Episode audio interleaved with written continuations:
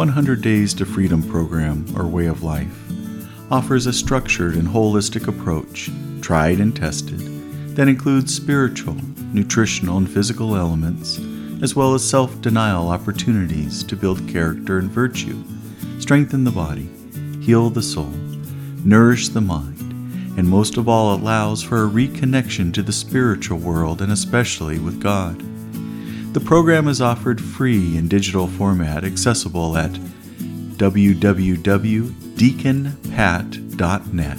Think of the fisherman's net, deaconpat.net. And each day a short reflection is shared with a specific theme to be the focus of the day. Today is day 55, and the focus of the day is on discernment. It is not very difficult to choose between good and evil, good and bad, right versus wrong. But when the choices in life are not so clear as previously mentioned, then making the proper choice can be troublesome and difficult. The most frequent question presented in spiritual direction is How do I know if I'm making the right decision? This is even more complicated when it has to do with making a choice between two options, both appearing to be good and to have merit. How does one know what to choose? In discernment, a person is to be reminded that the goal is to be following God's will and His unique plan for them. It is helpful to reflect deeply on who God created us to be prior to making big life decisions. As previously mentioned in the 100 Days to Freedom journey, God has been forming us from the very beginning to grow more profoundly into the specific and unique being that we are. He has gifted us with special talents, abilities, and aptitudes to fulfill His mission, our mission. It is through the trials, temptations, successes, failures, and even our own sinfulness that God uses it all, everything, to mold us into a perpetual growth to become the best version of ourselves that we can imagine. God patiently allows this growth to occur and delights as we become more and more united with Him. This discernment process should always be grounded in prayer, the way we communicate with God. We should ask for guidance and reassurance in making our decision in life we should never neglect to ask for the Holy Spirit to provide wisdom and insight into decision making processes, as well as using those around us to discuss and evaluate the potential repercussions and ramifications of the choices laid before us. The devil would love for us to keep these things hidden, isolated, and removed from others. This is where he uses his power of temptation and allurement to foster such things as greed, pride, envy, etc.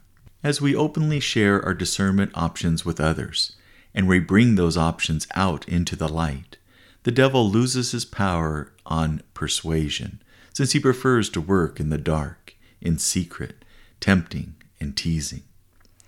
Making big and small decisions are part of everyday life. As long as we keep the discernment process focused on supporting our unique plan and path in life, we will usually be successful in making the proper choices.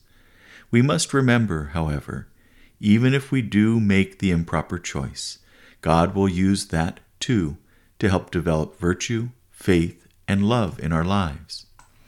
As we make life decisions, we should always ask, what choice will honor God the most? And what choice will help me along my path of knowing God better, serving God better, and helping me to grow closer to Him, whom I should love above all things.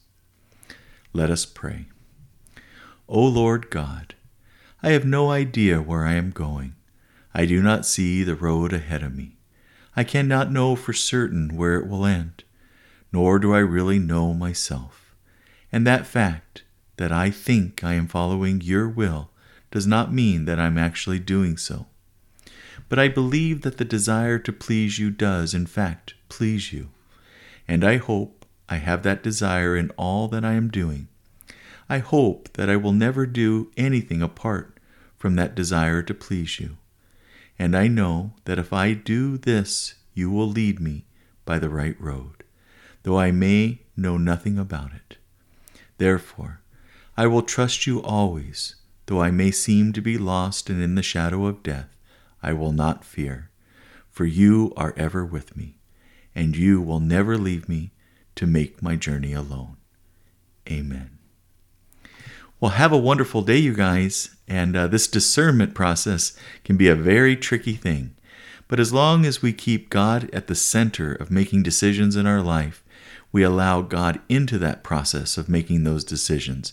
Keep a strong and fervent prayer life and circle ourselves with good people, good, wise people that we can use as counsel in our lives. It will sure help us to make the right decision or to recover quickly and to learn when we make decisions that are not grounded in really holiness, truth, and authenticity. Have a wonderful day. Can't wait to connect with you tomorrow. God bless. I'd like to thank you for listening and also for participating in the 100 Days to Freedom program.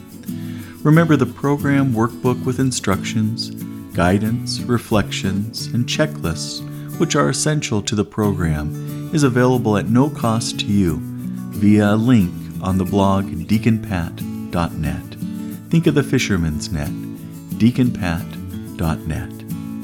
May God continue to reveal Himself a little more and more each day, and may you begin to see and feel His presence ever greater in your life. That is my prayer for you. May God bless you and keep you in His loving embrace.